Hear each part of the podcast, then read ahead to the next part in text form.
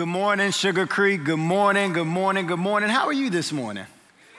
Good, good. So glad to hear that you're well this morning. As previously mentioned, my name is Xavier Marilyn. I get the wonderful honor to serve as our new high school pastor here at the Sugarland campus underneath Pastor Abram. And I am, like I said, just honored to be here with you today. It's pretty obvious that I'm not Pastor Mark, even though I think we look a little bit alike. If you squint just a little bit, maybe you don't see the resemblance.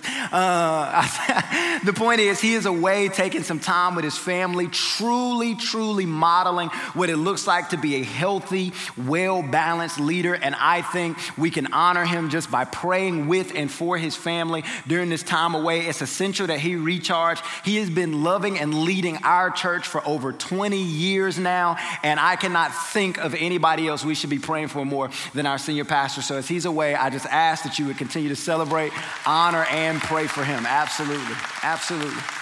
Like I said, I'm honored to be here with you today. We recently moved from the DFW area, my wife and I. We're originally, though, from a small town in North Carolina called Rocky Mount. Any small town people in the room, just by show of hands? A couple of people, small town people, even online, you can, drop a hand emoji down in the chat. We're all family today.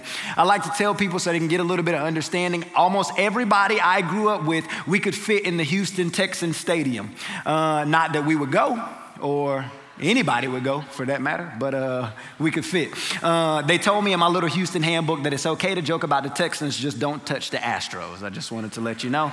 You might see a few more of those jokes coming up here pretty soon. Let's jump right in for today. I need to give us a little bit of common and shared language that we're going to talk about today. You're actually going to be discussing something with the person either on your left or your right, or if you're online, you're going to be discussing something with the people in the chat today. I want you to go ahead and write down, this is called buyer's remorse. That's the first blank, a feeling of regret or wish that you had not done something after you make a decision. And what I want you to share with the person next to you or online in the chat is, what is the worst thing you have ever spent your money on? What is the worst thing, not the best thing, the worst thing you've ever spent your money on? Married people, let me give you a tip. Not a good time to have a confessional. If your spouse doesn't know, keep it a secret for right now. Share later, not a confessional. Also, not a good time to say children if they're sitting next to you. I'm not a parent yet, but I can imagine that wouldn't be very helpful to their self-esteem. And so here's the deal. Most of us, when we ask, what's the worst thing you've ever spent your money on, there's something that immediately pops into your head. A luxury clothing item, or maybe a luxury accessory, maybe a handbag, maybe a watch. It could be a car or a home that you felt like you overpaid for after you looked at what your neighbors paid. It could be anything in the world. Maybe you're like me, it might be 2015 Carolina Panthers Super Bowl tickets, but it could be anything in the world. We all have something that when we say, hey, what's the worst thing? Do you have any buyer's remorse? All of us have something.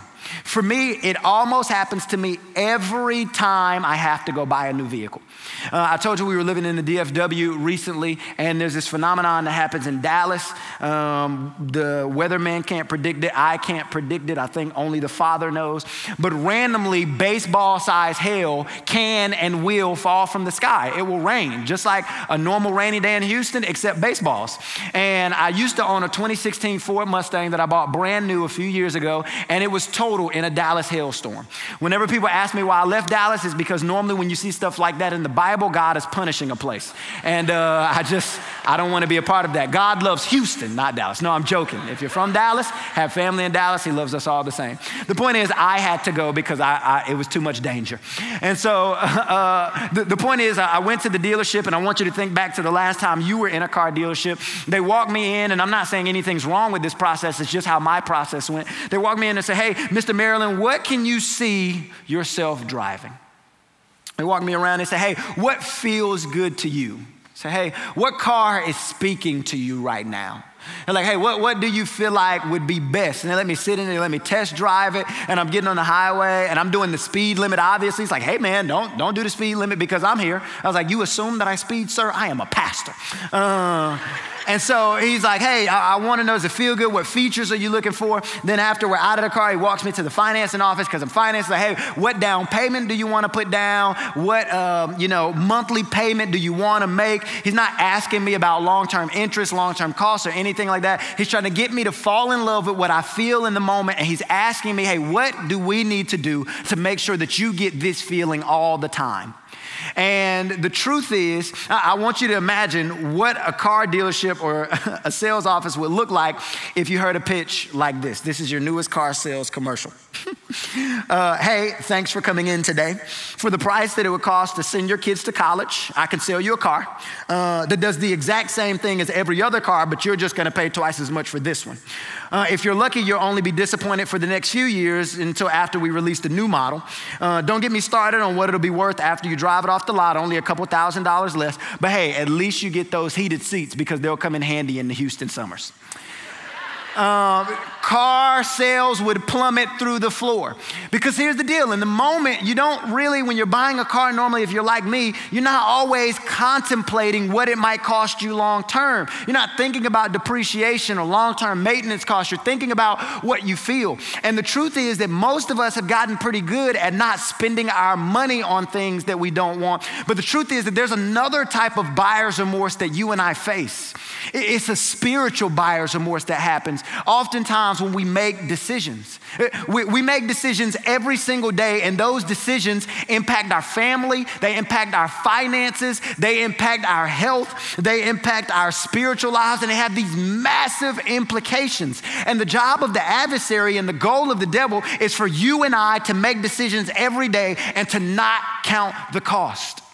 Because think about it, you know what that spiritual buyer's remorse feels like. Think about the last time you've made a decision. You go back right now and say, hey, if I had just been different in college, if I had just chosen a different first spouse, if I had just decided to parent my kids in this way, if I had just decided to major in this thing instead of that thing, if I had just treated my grandkids better, spent a little more time, if I had just prayed for my neighbor when I had the opportunity, if I had just joined my last church when I was there, if I had just been kinder to my neighbor, whatever it is, we all have things that if we're truly to be honest, that we look back and we face a bit of buyer's remorse. And the goal of Satan is to put together this great package of feelings in the moment and to get you to walk away and not count the cost. To not count the cost until the sin is finished. To not count the cost until the divorce is final. To not count the cost until your children are in college and you've lost valuable time. To not count the cost until you and the business hit rock bottom and you question whether or not God called you to start it in the first place. To not count the cost until you've been gone from church so long that the very idea of you walking back into the physical church seems foreign to you. And what I want us to talk about today is how do you and I make decisions in such a way that we don't end up with this spiritual buyer's remorse, that we don't end up looking back on our lives and saying, hey, I traded away my purpose, I traded away peace, I traded away joy, I traded away all of these things because there was something I wanted, but it's not ultimately what God wanted for me. And here's what I want us to realize today is that empty decisions, if you're taking notes, empty decisions are filled with consequences.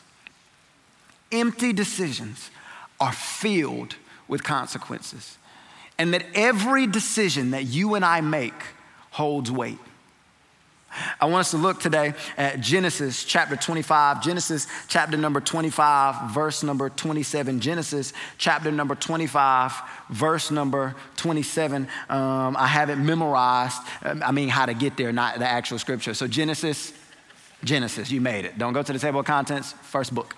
Genesis chapter 25, I want to give you a little bit of background. In the Bible, we hear about this guy named Abraham. Now, Abraham is known as the father of the faith, and it's because God made a promise to Abraham to give him many descendants, and that promise is even transferred to his sons through a guy named Isaac. Now, remember, we're talking about buyer's remorse.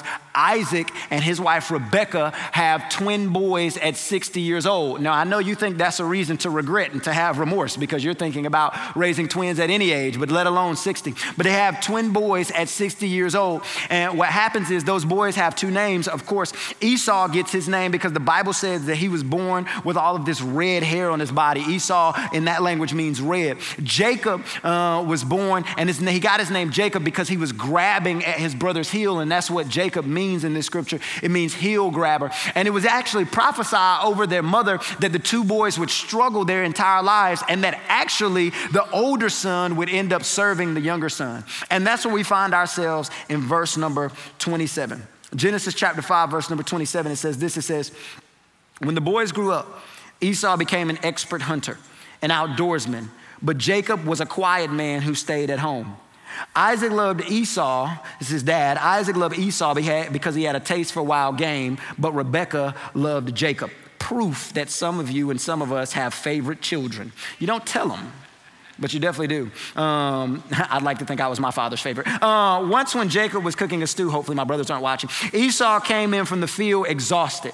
He said to Jacob, let me eat some of that red stuff because I'm exhausted. That is why his name was also, that is why he was also named Edom. That's another word for red. It says, Jacob replied, first, sell me your birthright. Now the birthright would be, because he was the eldest child, he would be entitled to double blessings, double the property, double the cattle, double everything when his father died. He says, sell me your birthright. Look, said Esau, I am about to die. So what good is a birthright to me? Jacob said, swear to me first. So he swore to Jacob and sold his birthright to him. Then Jacob gave bread and lentil stew to Esau. He ate, drank, got up, and went away. So Esau despised his birthright. Here's the thing that we need to know is that sometimes the thing that most satisfies you in the moment leaves you most empty. That sometimes the thing that's most satisfying leaves you the most empty.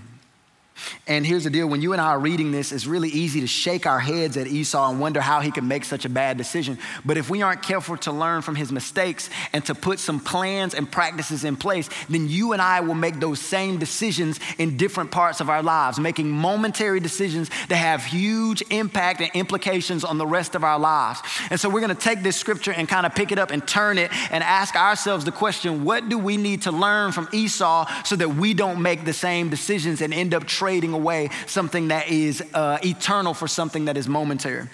The first thing that I think that you and I need to do is to plan consistent accountability. Plan consistent accountability. If you're taking notes, it's plan consistent accountability. Verse number 29 says this, it says, once when Jacob was cooking a stew, Esau came in from the field exhausted. I want you to use your imagination for a moment and ask yourself the question, what if Esau was hunting with someone else? As simple as that.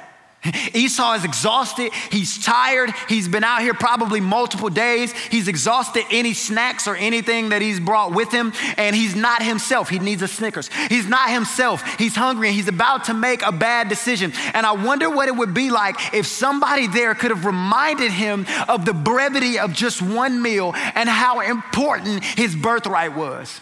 See, Esau traded his entire birthright for one bowl of lentil stew. Now, mind you, my wife loves Del Frisco's, and so sometimes when I go to Del Frisco's, I feel like I trade away my birthright for a meal, if you know what I'm saying. But the point is, at least when I leave, I get a to-go box, I get a little piece of steak to take with me later. Esau trades his entire birthright for one bowl, and I wonder if he would have brought someone with him, if they would have loved him enough to remind him of what he was about to do. And the truth is that in your life and in my life, there are moments that we will be exhausted and we will be tempted to make some horrible decisions. But we need somebody in our life who can speak directly into a situation and remind us not to make the wrong decision, to give us a better perspective. Bob Proctor says it this way. He says, accountability is the glue that bonds commitment to results. And so the job of your accountability partner, or the job of you, if you are somebody's accountability partner, is to take the commitment that they've made and take the results that they want and to stick them together. I'm gonna bind somebody to their commitment. My job as an accountability partner is to bind you to the commitment that you made to your marriage. I know even though you've made it through the first 10 years, year 11, 12, 13, 14, and 15, 15, they be getting harder and harder. You feel like your spouse is caring more about the kids, less about you. And the truth is, you've made a commitment right now in your heart that the moment your youngest son hits 18 and he's gone, that you're also leaving with him. And the job of your accountability partner is to bind you to that commitment that you made so you don't in a moment make a temporary decision that has lifetime implications. The job of your accountability partner is to bind you to dating in a godly standard. Because you know yourself and you say, hey, if I'm not careful, I'll fall into a habitual sin. So I need you to consistently remind me and check up on me in this relationship. The job of my accountability partner is to hold me accountable. Maybe it is you're online and you're saying, hey, I've been making commitment after commitment after commitment to come back to church. And the reason you haven't come back is not because you're scared or health conscious, but just because more things keep coming up and there's a holiday. And then there's my cousin had a kindergarten graduation in the middle of June. So I couldn't really be there because I wanted to be there to celebrate. They had party favors and I just needed to be there for this one. And you keep making decision after decision. And the point is you and I need somebody to hold us accountable to the decision and the commitment we've made to be around a body of believers. I have to plan consistent accountability. Everybody say the word accountability. Now, I know it's difficult, but it requires us to let people into our lives. Now, I have to tell you how I think a little bit about sermons. In your sermon notes, if you're taking notes, there's the plan consistent accountability. There's a reference verse, so you see where I found it. And then there's a little bit of space. In that space is where you create your action plan. You're writing action steps because the Bible is not just meant to be read, it's meant to be practiced. And so what I want you to write under plan consistent accountability is who is gonna hold you accountable, who has the right to speak into your life. And then I want you to write how often they need to do so. I tell somebody, I have a mentor in my life that I gave my wife his number. And I said, anytime she feels like I'm failing as a husband, she will call you and you can call me. Because I know that there are times that me and my wife aren't seeing eye to eye and I need accountability to make sure I'm doing the things that I'm supposed to do as a husband. Plan consistent accountability. Number two is this, don't be consumed by your appetite. Don't be consumed by your appetite. Esau says in verse 30, he says, give me some of that red stuff. He can't even see what he's asking for yet. Esau's coming from a far distance. He smells something. He's looking over trying to see what his brother is cooking. It's kind of like that moment when you're in a restaurant and you already kind of know what you want. You got the menu in front of you. That's why you're here. But then somebody walks by with the fajitas and they're sizzling and you hear them and you smell them and they go, shh. And you're like, hey, bring me whatever they have. It's that feeling that Esau is having. And so what happens is we don't even figure out until verse 34 that he's eating lentil stew. I bet he was disappointed. He's like, you ain't put no pork in here. You didn't put any beef. There's not a piece of steak in here. There's just veggies. I trade it. Anyway, so the point is he trades it all for a bowl of lentil stew, but he makes the decision not on what he feels like he needs, but he makes his decision because his appetite started to consume him. And the truth is that you and I have things that we focus on that we get consumed by. And what happens is it leads us to making decisions that put us in position to have buyer's remorse because I'm such fixated on something. I'm so focused on something. I want it so badly that it distracts me. I get these blinders on and I can only see what I want. Can I be honest with you for a second? Is this a safe space? Can I be transparent? Nobody said yes, by the way. Okay. I promise you, it's a safe space. I believe in you. My wife and I are in the middle of purchasing a home now. We just left the DFW area. Like I said, we're trying to buy a home. Pray for us. And the truth is that I had been looking up some things that I wanted in our next home. And I convinced myself, I know you don't have to judge me, don't judge me. I convinced myself that there were some things that I needed in my next home, not wanted, needed. I know that it became a problem because I even have them written down here. So I will I will read them for you. I convinced myself that I needed, not wanted, needed 12-foot ceilings, a gourmet kitchen, and a freestanding bathtub. And I needed all of that for like $3. And I'm not talking $300,000, I'm talking like $3.25. Like I needed the Lord to do something he had never done before. So if you know somebody, then you let me know. But the point is, I was almost willing to make a bad financial decision because they will loan you more money than you can actually afford. I was almost willing to make a bad financial decision because I wanted a countertop with a waterfall island. And the point is, I needed somebody in the moment to say, hey, what you have been fixated on, what you have been focused on, what you have been looking at, what you have been desiring is leading you away from a godly decision-making model. And the truth is, you're judging me right now, and that's okay. But the truth is that you have something that you've convinced yourself that you've needed because you're just like me. We're all imperfect. For some of us, I have some examples. For some of us, you've been guilty of being fixated on being in a relationship.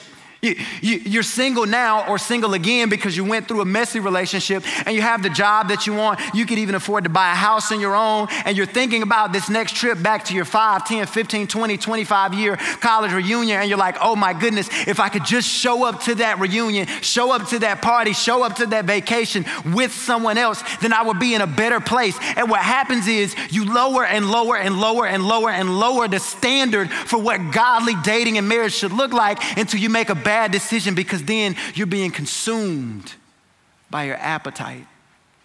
And you, like me, are in a tough position. Maybe it is you've been focused and fixated in on this promotion because you're like, hey, the first couple of years of my career, I moved pretty fast. I got a promotion after promotion after promotion. But the last 5 to 7 years, I've been kind of stagnant. I've considered a career change. I've considered going back to school. I've done all these things. And you're so fixated on getting the promotion that you've even considered doing some of those non-biblical things that your coworkers do. Cutting some corners, taking some tax breaks, doing some things, undercutting people, not honoring your boss, going around authority. Why? Because you're trying to take matters into your own hands because you, like me, are being consumed by your appetite. Maybe it is that I want this certain way of life, or maybe it is that I want a spouse who's a little bit more like this person. And I'm not talking physically, I'm just talking like mentally, emotionally, how they treat me. Men, I'm gonna talk about you because I know you. You can be guilty just like I can be guilty of looking around and saying, oh my goodness, if my wife was a little bit more understanding, I bet I could start my business. If my wife was a little bit more patient and less naggy, I bet I could breathe. I bet you say if my wife was men, do not look around. Do not look right here, right at the screen or right at me. Do not look. I'm trying to help you. Avoid buyer's remorse right here at me. I'm not talking about you. I'm talking about the guy behind you. And so here's the deal. You could be guilty of focusing on what you want in a spouse so bad. And ladies, you can do the same thing. What I want in my spouse so bad that I start to mistreat my spouse and mishandle what God has given me because I've such fixated my appetite on something else.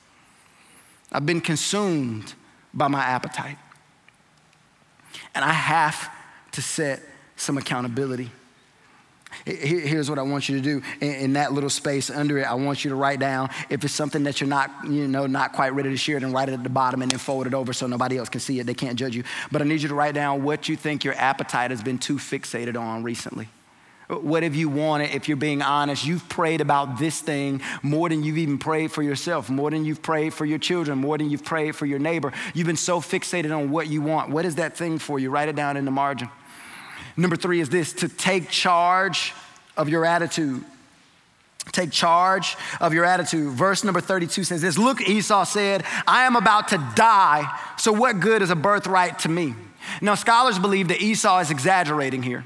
The reason they believe that, because remember earlier on it said Jacob liked to stay and take care of the tents. We find out later that his father is actually a pretty well-off man. This wouldn't be like a tent that they're just sitting around having fun. Jacob was essentially at home managing the family business. He was looking after cattle. He was making sure the servants were okay. He was making sure meals were prepared. He was taking care of a family business. As a result, he wouldn't be able to be away from home without somebody noticing for a long period of time. So Esau is encountering Jacob probably a mile, at maximum 2 miles away from camp. So Esau's not really about to die here. He's really getting impatient. And he's letting the feeling of feeling like a failure because he's coming home without food. He's letting the attitude of being hungry and exhausted. He's letting those things control and consume and take charge of him. And he's making a decision based off his attitude and not based off timeless features.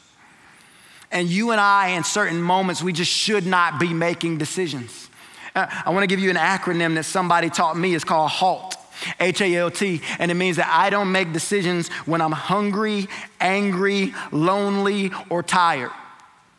I don't make decisions when I'm hungry, angry, lonely, or tired. I don't overcorrect my children when I'm hungry, angry, lonely, or tired. I don't want to talk to my spouse about finances when I'm hungry, angry, lonely, or tired. I don't want to be buying a car when I'm hungry, angry, lonely, or tired. I don't want to be making a decision about whether or not I'm going to church when I'm hungry, angry, lonely, or tired, because in those moments, I'm prone to making the decision that feels best. It takes energy to make a good decision because you have to deny yourself and do what God is calling you to do. And so I cannot be taken captive by my own attitudes. For some of us, you can be guilty because you have an anger problem and you're in here and your emotions coming out and it's good and you're singing a song. This is what freedom looks like. You're going in, but then your kids get in the car. They say something crazy off the wall. You turn around, you curse at them. You don't know where that came from. This is not what freedom looks like, God. I'm sorry. I let my anger get the best of me and I have to take charge of my attitude. You can decide in advance how you will respond to a situation. My wife is amazing at this. I promise you. I'm looking to make sure that she's here. I'm joking. My wife is amazing at this because what happens is she'll give me a honey-do list. She'll say, hey, you promised me that you were going to do this, and this thing. I'll give you 3 months to do it. Okay, thank you. You give me grace. You don't even have to remind me. I got you. Go to work. Do whatever you need to do. I promise you when you get home, it's done. And what my wife does, she gets to the door, and she's about to walk into the door, and she pauses for a moment, and she says, Jesus, I know my husband didn't do what he said he was going to do. I already know, but I'm gonna decide in advance to love him anyway and to not be angry anyway. And she walks in the doors and lo and behold, I've surprised her. Not only have I not done it, I've actually created more problems. And but she's decided in advance how she's going to respond to me and she's taken charge of her attitude and thus I get to live to see another day. Bless the Lord, I'm just happy to be here with you today. Physically, in person, in the land of the living and not up with the Father yet. But it's because we can take charge of our attitudes.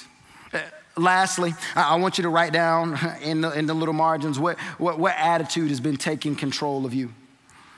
Lastly, number 4, we have to avoid being carried by your ambition. In verse 28, we see that Jacob or Isaac had a preference for Esau because Isaac preferred wild game. Remember, I told you that Isaac was a pretty well-off man. So they would have cattle. They would have all the food they need. They weren't struggling. And so Esau is not hunting out of necessity. He's hunting out of ambition. It's a passion of his. It's something that he loves. It's something that he wants. It's something that he enjoys. He enjoys the thrill. He enjoys the fact that he gets to be his father's favorite. So he's chasing that a little bit. And the truth is that you and I have goals and things that we aspire towards, that we chase, that leave us in a position where we're vulnerable because Esau has stayed out far too long. Oh my goodness, if I can just stay out a little longer, I bet that I can come home with the wild game that my dad likes. Just like you and I, we can say, hey, I bet if I just work a couple of more hours, I can hit those goals that I've been trying to get. I bet if I just push my son a little harder, then he'll be the best person on his swim team or the best person on his football team. Hey, and I let my ambition carry me to a place that I impact my family and I set my own personal family goals based off ambition and not based off what God has called me to do. We've been guilty of this. We see it all the time. Think about it. We cannot let our ambition and what we want to see make decisions for us. I know you want your son to be great at sports, but if that's interfering with your relationship together, then guess what? The relationship is more important than the sports. I know you want your son to be great, but if he has to miss every single Sunday because he's traveling with AAU, we're literally teaching him that Jesus is second to sports. And God forbid, if something happens to him, he has no foundation to lay on because I've set a standard and a precedent and let my ambition pull me away from what I know is best. There's nothing wrong with goals. Financially, nothing wrong with marital goals, nothing wrong with family goals, nothing wrong with any goals whatsoever. But if I ever let those things pull me to a place that I don't feel like God is calling me to, then I've messed up.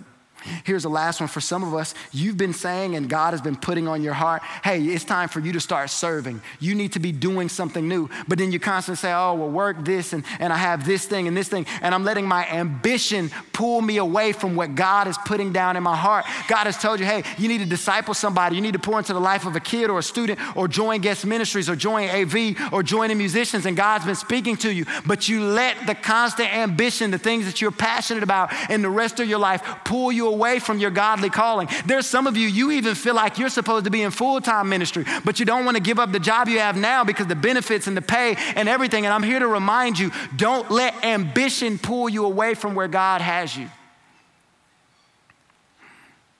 I think I want to end when I say this. When I was younger, we had a dog. You're like, where in the world did he get a leash from? I know, magic. When I was younger, we had a dog, and we had a real dog, meaning if you have a leash and it's one of those leashes that has a little button on it and that type of stuff, you don't have a dog, you have a toy, you have a pet, you have a little friend.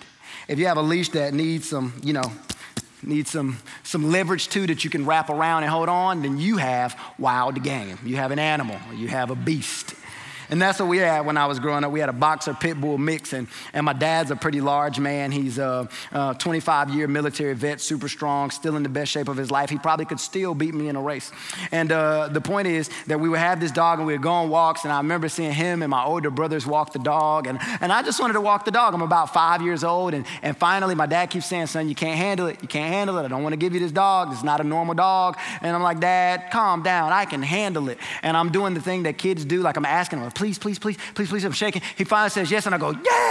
I do the thing that all the babies do. They go, like they start shaking with excitement. And I'm doing that, and he comes over to me, and he teaches me how to do it. He says, son, what you want to do is you want to stick your hand through the leash and grab it. That way the dog doesn't pull the leash out of your hand. You control it. It doesn't control you. And I'm like, oh, yeah, Dad, I got this. So he hands me the leash, and my dog looks back at me, and he kind of realizes that he's no longer in the right hands, and he takes off running. So I dig my feet in, and I got the little light-up Skechers on. I dig my feet in, and he takes off, and he just drags me around the yard. That's what happens.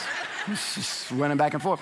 My dad and my brothers thought it was okay to just continue to let him drag me, apparently. This is what happens when you're in the military too long. Okay, anyway, my dad just keeps, I'm just getting drug around and running around. We got a yard because we're in the country, and I'm screaming, and it's funny. It's like a cartoon. And eventually the dog's about to pull me into the street. So my dad runs as fast as he can. And even though the leash is still on my arm, my dad grabs the leash about halfway down, and he begins to help me control my dog. Now, I still have responsibility for the leash because it's in my hand, but my father has stepped in and he's helping me to control it. And that's what I'm here to tell you today, is that regardless of how many decisions you've made, whether you feel like you're in college right now, you've made some bad decisions, or whether you're towards the end of your life and you're saying, hey, I just want to see my grandkids be better, but I don't have a lot of time to spend with them yet. Regardless of what age you are in that range, that you've made some decisions, but right now you can invite your heavenly Father back into that decision-making process, and you no longer have to be pulled by your attitude. You no longer have to be pulled